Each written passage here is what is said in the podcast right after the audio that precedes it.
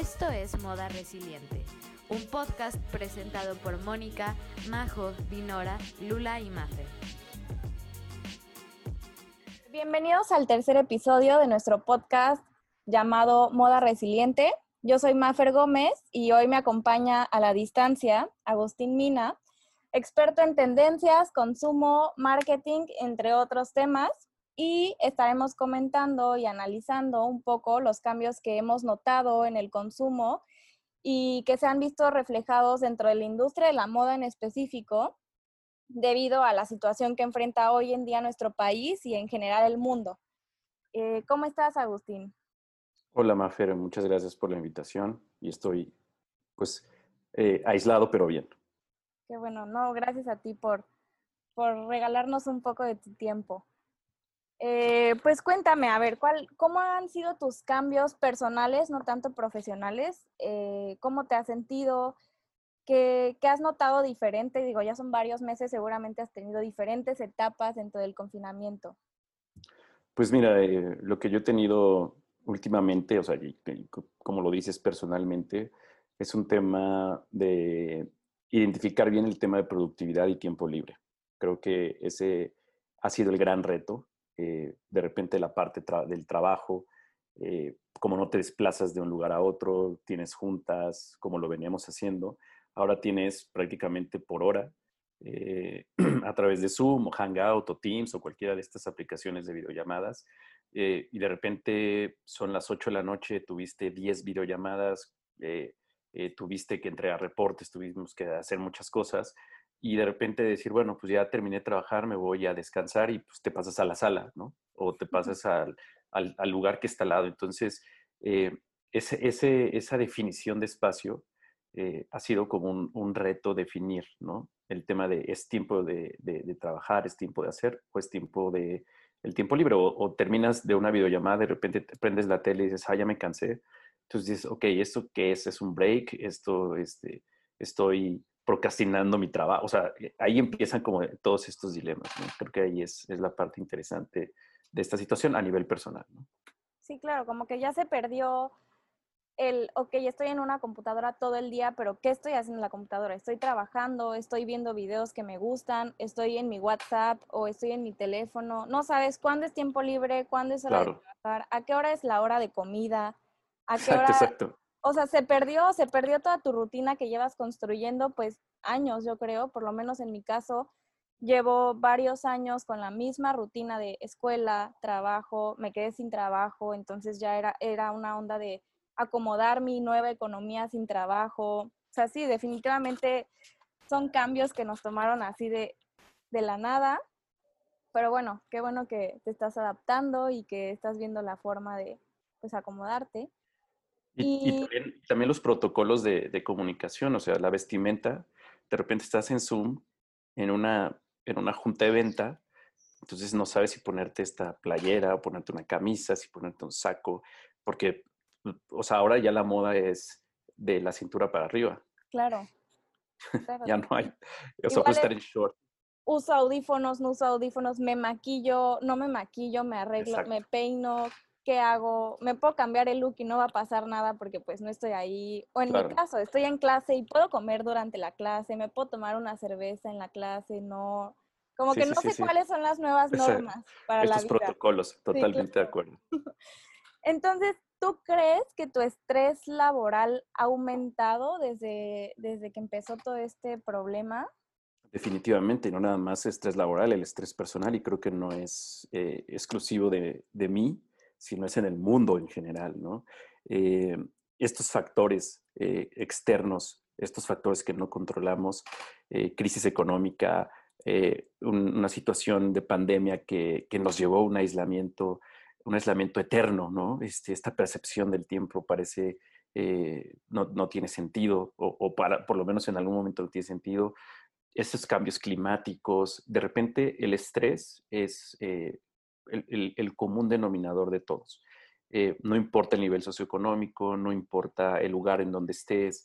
Eh, de repente cuando hablas de estrés es porque, como dices, o te quedaste sin trabajo o aumentaste el trabajo 10 veces porque a lo mejor en el trabajo en el que estás te piden que tengas juntas, juntas, juntas entregar reportes eh, y de repente todo se convierte en un tema estrés, ¿no? El salir a la calle, ir al supermercado, que esté una bocina que te esté diciendo, por cuestiones de salud, eh, la sana distancia, el COVID, que tengas una máscara, un cubrebocas, que no puedas ver a tus amigos, que si hace ruido en, en, la noche en tu departamento porque quieres un momento de fuga y el vecino quiere dormir. O sea, de repente todo se convierte en, en ese gran driver eh, que es el, el, tema del estrés y tiene como consecuencia que busquemos paz mental en algún momento, ¿no? Pero no podemos salir, o sea, seguimos siendo, eh, estamos en la casa, nuestro centro de vida es nuestra escuela, es nuestro trabajo, es nuestro bar, es eh, los, los, puntos de reunión familiar, es el cine, es, o sea, lo es todo en un espacio. Eh, bueno, si vives en un departamento, pues es un espacio pequeño, ¿no? Este, pero si vives en una casa, pues puedes tener algunos, el jardín o lo que sea, ¿no? Obviamente estamos en la misma tormenta, pero en diferente barco, me queda claro. ¿no? Unos pueden tener un yate, otros pueden estar en una balsa y estarse hundiendo, pero es la misma tormenta para todos y de alguna forma eh, todos, eh, todo esto, esto nos genera un estrés. no, definitivo. Sí, sí, sí. Y de hecho, mencionaste que vas al súper y te están diciendo esto, el otro. No tienes ni siquiera que salir al súper. Estás en tu casa y pasa la camioneta diciendo, no salgas de tu casa, mantén tu distancia. O sea, todo el tiempo, es, creo que ya los medios, todo hablamos de lo mismo y no solamente hablando de, de COVID, sino pues todos los movimientos que hemos estado viviendo, racismo, claro. todo, todo, o sea, como que todo se juntó, hay muchísimos chistes de que el 2020 es eh, todo lo que deseó el 2012, ¿no? O sea, realmente sí. O es, el, o es el 2012 con producción, ¿no? Sí, exacto, exacto, o sea, es todo lo que las películas americanas han querido ser. Sí, y pues sí es real, es real. Pero bueno, ya enfocándonos más al consumo, ¿tú has sido víctima o ya eras parte de comprar en línea? no, ya, o sea, yo ya compraba en línea.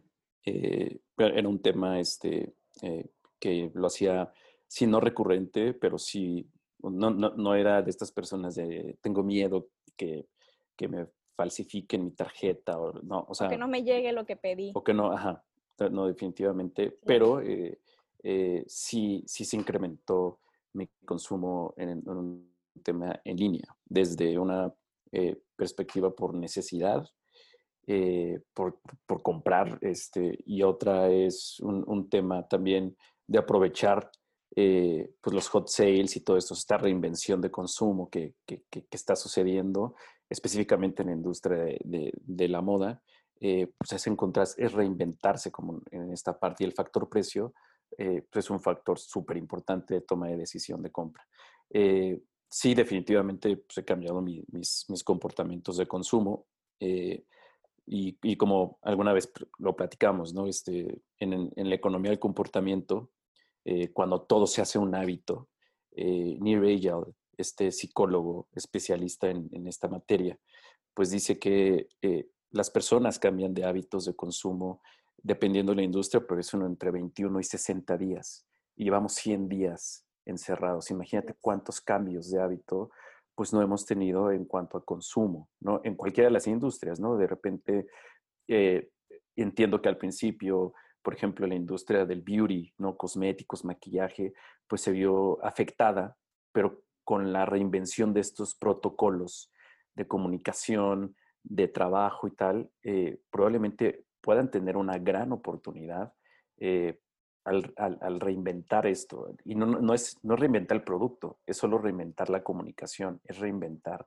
la forma en, en que te lo van diciendo. Al fin de cuentas, eh, somos los mismos humanos en un nuevo mundo, ¿no? O sea, tenemos las mismas necesidades, tenemos eh, los, mismos, los mismos deseos, solo que deben ser atendidos de manera distinta porque este mundo es, es, es otro, ¿no? O sea, ya no es, ya no es ese, ese común. Entonces, creo que eh, aquí es, es, es, la parte interesante donde creo que desde perspectiva marketing, evidentemente, eh, tenemos que eh, reinventar esa, esa parte, ¿no? Atender esas necesidades de manera distinta, que ese es el principio de la innovación, de hecho. Sí, definitivamente mm, tocaste un, un tema, el beauty, creo que no desapareció, simplemente le dimos otro significado. En este caso, creo que ya nadie está comprando, bueno, ahorita casi nadie está comprando maquillaje, pero ¿qué tal los productos para cuidarte la carita? Claro. O sea, ya tiene, ya probaste diferente, digo, en 100 días, ya probaste tal marca, ya se te acabó el producto, no te gustó, ya te compraste otro. O sea, estás probando y probando y creo que es el mejor tiempo para probar otras marcas, salirte de hasta cierto punto de tu zona de confort.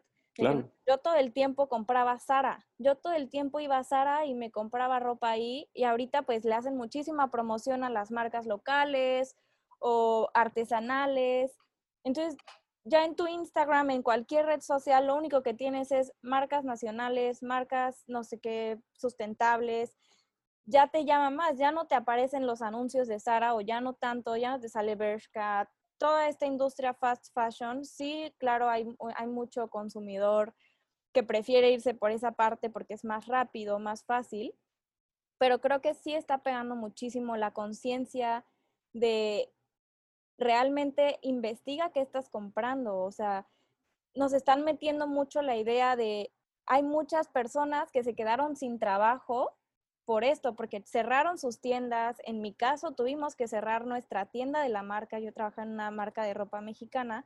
Tuvimos que cerrar y son, eh, hay marcas que no están acostumbradas al e-commerce y, y pues nos vemos muy afectados. Pero entre nosotros como sociedad, como consumidores, tenemos que estarnos apoyando para que esto no se hunda, no se hunda más de lo que ya se está hundiendo o intentar salvar lo que no se ahogue. Claro, y aquí eh, hay, hay un, tema muy interesante. Eh, hace un mes estuve hablando con Memo Vargas de un octavo Takamura, justamente eh, como en este tema de desahogo, de situación eh, en la que estamos viviendo. Y él me dijo que más bien se está enfocando en el en el en el e-commerce internacional, porque le están comprando de Estados Unidos, sí. no tanto de México y está ganando en dólares. Tuvo que abrir una cuenta en dólares. O sea, de repente él dijo, eh, por una persona empezó a hacer campañas en, para Estados Unidos y de repente eh, con ese amor a lo local que él tiene, que porque él, él, él, tiene como este amor muy local de Ciudad de México entre sus diseños y eso, a mucha gente en Estados Unidos le hizo sentido. Y con este, con este speech de amor a lo local, de distinto, como tú dices, de investigación, conciencia y tal, encontró un nicho de mercado muy interesante. Eh, él eh, al principio se asustó, él dijo, pues voy a cerrar, voy a hacer tal, y de repente dijo, oye, esto está, o sea, voy a ganar en dólares, ¿no? El dólar está en 23 pesos. Entonces, ya se, ya se, o sea, le está dando otro enfoque, pero claro, pasó por un, un, momento de parálisis, de decir, ¿y ahora qué hago? Pero es cuestión nada más de, de respirar y, y, otra vez, ¿no? Eh, volverse a reinventar. Eh, en esta plática que tuve con él, eh, yo le dije, oye, pues hay prioridades en el diseño para estos momentos, ¿no? Y una de estas prioridades, obviamente, era el tema de la redefinición de lujo. Este, este lujo que lo tenemos definido como este estatus de aspiración, tal, de repente ahora el lujo es, o, o, radica en tres conceptos, ¿no? Que sea útil, que sea usable y que sea cómodo. Entonces, de repente, eh, las mismas marcas de lujo, el, el, slow fashion está tomando ahorita mucha fuerza porque es sustentable, porque es cómodo, porque es usable, eh, porque empieza como todos estos temas otra vez de heredar las prendas. Eh, o sea, ya, ya empieza a, tomar fuerza en estos conceptos y esa es una de esas prioridades en, el, en, el, en la parte del diseño, en la industria de la moda, en esta situación en lo que estamos eh, la que estamos viviendo. Esta percepción, creo que ahí, ahí hay una gran oportunidad para las marcas mexicanas, ¿no? Eh, si se quieren enfocar en ese tipo de prioridad. Otra prioridad es el tema de eh, la parte minimalista. Less is better. ¿Por qué? Porque la saturación de información eh, que estamos viviendo, o sea, en, en, todo momento estamos, porque estamos en la computadora, tablet, eh, eh, en el teléfono y estamos recibiendo información del gobierno, que si el COVID, que si estamos en la punta de, la curva de la pandemia, que si el mundo, como dices, eh, está sufriendo racismo. O sea, de repente es todo un cúmulo de información que lo que tú quieres es ya no saturar o ya no saturarte. Esta es una recomendación para la parte e-commerce. Usa los menos botones posibles para que la compra sea mucho más fácil. No satures de información y enfócate en el producto estrella. ¿Para qué das todo un catálogo si a lo mejor lo que la gente necesita son pants, no por hablar de, una tontería, ¿no? Pues pon pants y nada más dos botones y punto. La compra que sea lo más rápido posible. La gente lo que quiere es no estresarse más y sobre todo si en, esta, en, estos puntos de un e-commerce, ¿no? Eso es fundamental para la industria de la moda. Eh, otra de las prioridades es eh, justamente el tema de la parte digital, ¿no? El cómo te ves en digital. Entonces aquí eh, hay mucho, en esta parte hay mucho del reuso, ¿no? Este, otra vez, saca esa ropa que ya no usabas, eh, eh, es ese tipo de, de cosas para que te veas bien de la cintura para arriba, como te decía. El que puedas aprovechar la ropa que tienes, el, reinventarlo, el, el, usarlo, el tema artesanal cabe mucho en, este, en estas prioridades de diseño. Eh, y otra prioridad de diseño, eh, que, que, más bien, estas prioridades que te estoy diciendo son recomendaciones eh, de WGSN incluso, que es está muy interesante, ¿no? es el tema de la comodidad porque es, el hogar es el centro de todo. Siéntete cómodo. No sé si viste esta colección de Lorena Sarabia, que utilizaba pijamas o no sé, como trajes y eso. Claro, es, es ese enfoque justamente. Si es el centro del universo, y sacar como este tipo de, diseños donde te veas bien, pero que estés cómodo, donde no te dé pena este, estar en un cuadro, ¿no? Que, no, que no bloquees la pantalla, pero que te veas como elegante y eso, pero al fin de cuentas son telas suaves, son telas cómodas, son telas... Eh, entonces creo que ahí si se enfoca eh, el diseño mexicano específicamente, creo que hay una gran oportunidad. Eh, entiendo que son, momentos de grandes retos, pero los retos tenemos que, afrontarlos, ¿no? Ya dice Sir Winston Churchill, ¿no? Si estás, si estás atravesando el infierno, continúa, o sea, no te pares. O sea, quiere decir que si sigues caminando y estás en el infierno, vas a llegar al final en algún momento. Pero si te quedas quieto, si, si estás paralizado, pues te vas a quedar en ese, pues eh, digo, es una analogía muy este, dantesca, pero si, si, estás ahí en el infierno y no te mueves, pues te vas a quedar ahí siempre. Continúa, muévete. El chiste es movernos y reinventarnos. Creo que ahí, ahí radica ese, esa gran oportunidad que tiene la industria de la moda mexicana y los diseñadores mexicanos. Sí, claro, y también cuando hablamos de consumo, creo que tocaste muchos temas de consumo y no consumo nada más físico de me compré esta prenda, me compré este vestido, me compré esta pijama que se ve padre. También el consumo digital, lo que estamos consumiendo, que ya estamos saturados justo porque solamente vemos el teléfono, vemos la tele, vemos, creo que antes no nos afectaba tanto o no, no era lo principal lo que estaba pasando en el mundo porque teníamos a nuestros amigos que nos contaban, no es que me pasó esto, o todo nuestro día a día igual se convertía en, consumir algo diferente a lo, a lo, que está en las redes sociales y eso ya no existe. O sea, creo que hemos perdido la conexión con las personas, realmente qué está pasando en sus vidas y por eso nos está afectando tanto, tantos cambios, tantos cambios igual en el periodismo, tantos cambios en general en la industria de la moda, que cada vez salen más y más marcas de toda la gente que ya no usa su ropa, la está poniendo, la, está poniendo en venta, porque pues estoy en casa, tengo tiempo de limpiar mi closet y pues darle una segunda vida a mi ropa,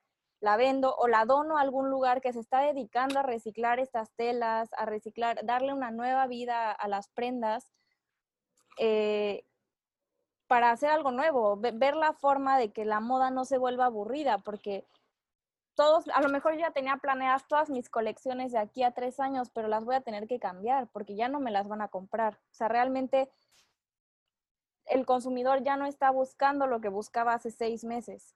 Claro. O sea, toda la gente que tuvo que cancelar sus bodas, las, la, toda la gente que tenía bodas, que iba a comprar su vestido para la boda, pues ya no lo va a comprar. O sea, ya eh, todas esas ventas ya no existen.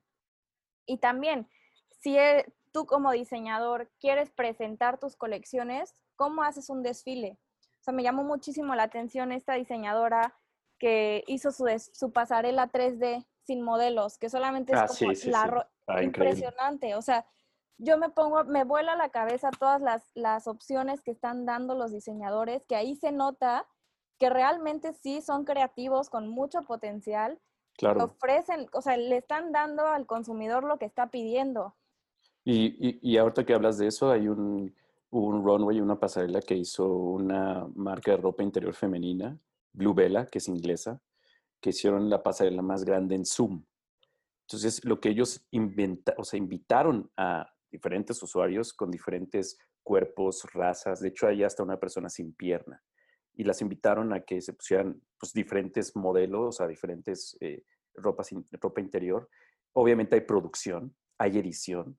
O sea, a cada quien les dijo, hay que hacer eso, cada quien está en su casa, pero de repente desde cuatro cuadritos, cua- de repente son 150 cuadros. Obviamente hay producción, o sea, la producción está increíble.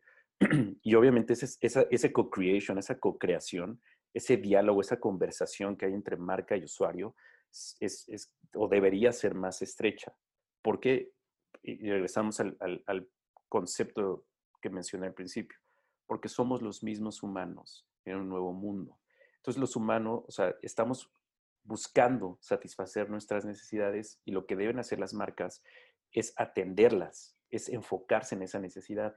Si te enamoras de tu solución, es muy a corto plazo. Te debes enamorar de la necesidad del usuario, porque entonces si tienes este margen de, de- de moverte, de, de- ser innovador, de tener principios eh, que están enfocando realmente a lo, que, a lo que están haciendo. Netflix, por ejemplo, con el Netflix Party, no sé si ¿Qué conoces. tal? Sí, lo uso diario, diario lo uso. Netflix, o sea, es, entendió perfectamente que lo que tiene que hacer eh, Netflix es hacer tribus. O sea, lo, lo que tú haces con tus amigos, esta- estas fiestas de Netflix donde puedes comentar y tal, es hacer un tribalism, hacer esta, esta parte de tribu muy interesante, eh, pero es, está enfocándose en la necesidad ahorita. Sí, un día que- comentaba de, de Netflix Party justo, me preguntaban, ¿pero qué gana? O sea, ¿qué gana Netflix al hacer eso? No, no le están pagando por hacer eso, digo, no sabemos, pero lo más seguro es que no esté ganando un peso más solamente por abrir un Netflix Party. Pero tú ya estás enamorado de Netflix, o sea, tú dices, wow, qué padre que puedo hacer esto. Ya no es de videollamada, a ver, una, dos, tres, play. O sea, ya, ya estás casado con la idea de que nos une, nos une mucho más. Y déjame decirte dónde está la ganancia, porque Netflix está ganando y Google está Claro. ganando. en la, en la data. Es decir, si tú estás en tu Netflix Party con tus amigos y estás viendo un contenido, ellos están viendo todos los comentarios y reacciones para futuros contenidos. Están ahorrando la investigación de mercado, están ganando en data, están, o sea, le están dando con todo, pero están enfocándose en un modelo de negocio, en una innovación de- de servicio que le da justamente en este contexto a la gente, pues obviamente esa, ese cambio de decir, claro, yo no, ya no voy a, nada más voy a ver Netflix, ahora quiero compartirlo con mis amigos y me están dando esta, esta facilidad del Netflix Party, ¿no? Entonces creo que, claro, nunca va a perder Google, nunca va a perder. Netflix. Este, este, es, este es un, este es una iniciativa de ambas, de ambas plat- plataformas, ¿no? Debes instalar la extensión en Google Chrome y ahí es donde sucede pues toda esta magia, ¿no?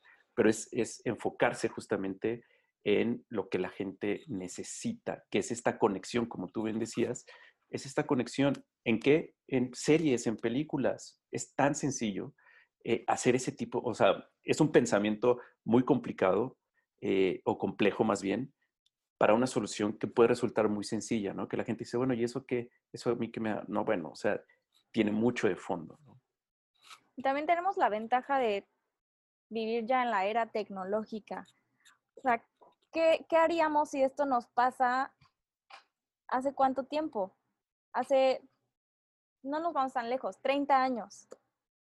Sí, no, no. O No, sea, no te ves- Claro, te Hace 10 adaptas años, hace Sí. 10 años el, H, el H1N1 eh, en el, fíjate, del HN1, un HN1, este, bueno, la, la influenza, y la crisis económica que surgió en el 2008 con el real estate bubble, eh, este rompimiento en Estados Unidos, que fue una crisis económica global, surgieron cuatro eh, aplicaciones o soluciones que cambiaron modelos de negocio. Uber, Pinterest, Airbnb y WhatsApp.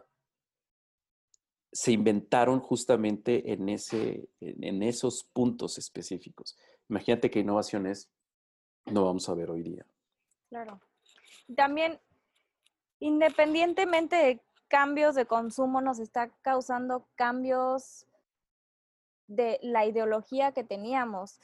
Por lo menos en mi caso, sigo a muchas páginas enfocadas en moda. Creo que mi consumo diario es moda, pero ya, ya no es el lujo lo que estoy consumiendo, ya no es, ay, qué bonita ropa, qué bonita pantalón, qué bonita tendencia. Ya es, me están recalcando el daño al, planeta que está causando la industria. Me están enfocando más bien a tú como consumidor tienes el poder de disminuir este, esta contaminación, e, este, sí, pues el cambio, o sea, el cambio climático, todo se debe a que no lo estamos cuidando. No lo estamos cuidando y la industria de la moda es la segunda más contaminante del mundo. O sea, ¿qué otra señal queremos para darnos cuenta que tenemos que cambiar nuestro... Al final, las marcas nos dan lo que les pedimos y si nosotros como consumidores pedimos más y más y más y más, se va a acabar, o sea, se va a acabar el recurso. Y lo que acabas de decir es muy interesante, es tiempo de romper estos paradigmas y de hecho eh, hay un economista que pues de la Segunda Guerra Mundial, Sean Peter, que él sugiere la creatividad destructiva es tiempo, y los diseñadores deberían tener estos pensamientos, es, tiempo de utilizar la creatividad para destruir todo eso que nos ha hecho daño. A eso se refiere, colapsar estos paradigmas, destruir la forma como lo veníamos haciendo, pero la única forma de destruir eso es creer con la creatividad. Entonces, eh, Sean Peter, y tiene este modelo económico súper interesante, tiene de hecho una matriz de colapso, crecimiento, es, es, una locura que está tomando mucha relevancia en estos momentos. Es tiempo de destruir la forma como consumimos, pero lo debemos hacer de manera creativa.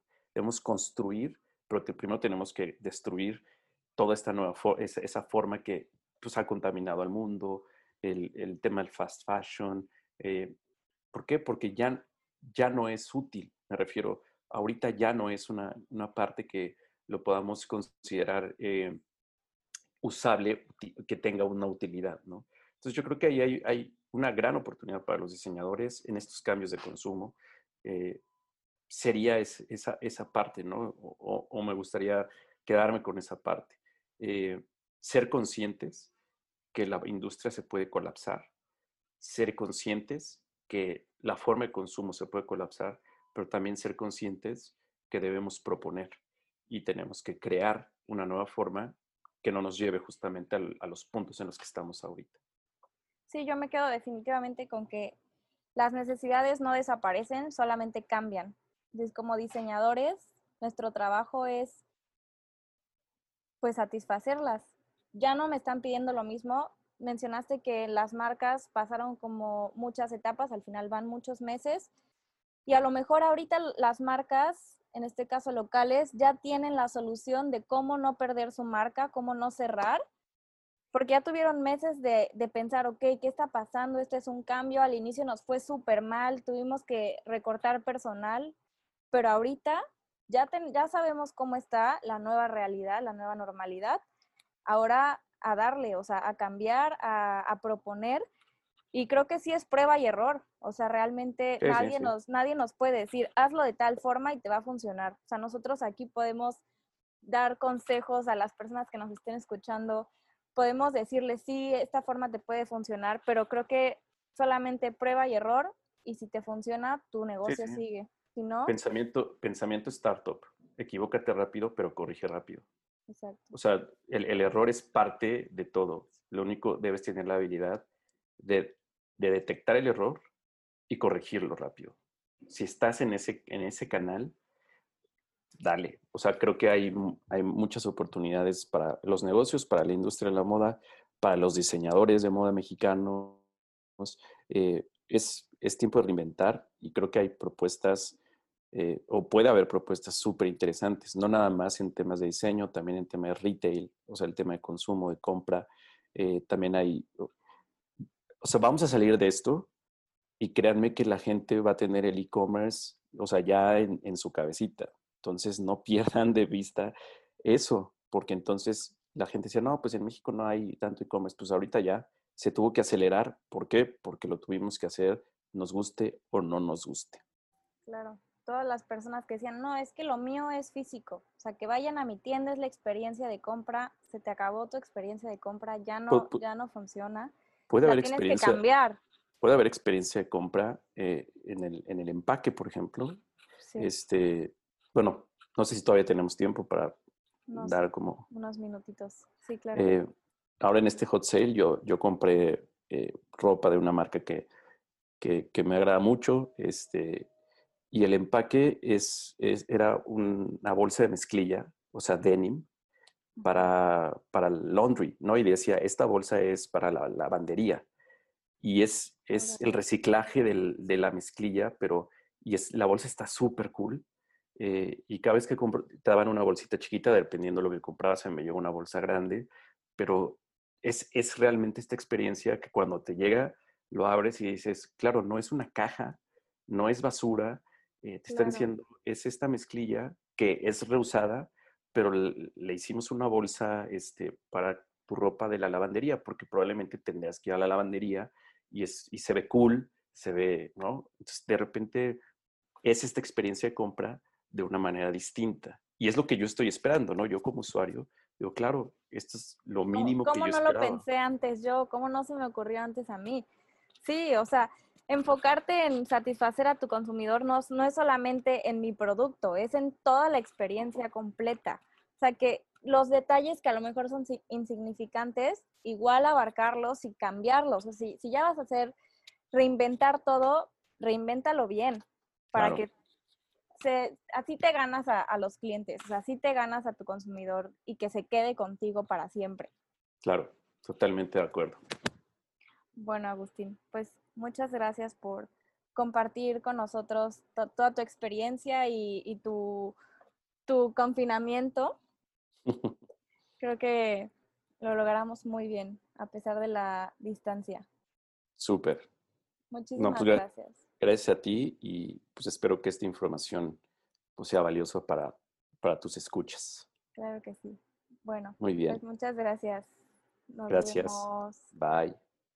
Muchas gracias por escucharnos en un capítulo más de Moda Resiliente. Ya saben que si quieren ver todas las referencias que estuvimos comentando durante el episodio, pueden entrar a nuestro Instagram, arroba Moda Resiliente, y ahí vamos a estar publicando eh, videos, fotos para que entren más en contexto sobre este tema. Eh, muchas gracias y hasta la próxima.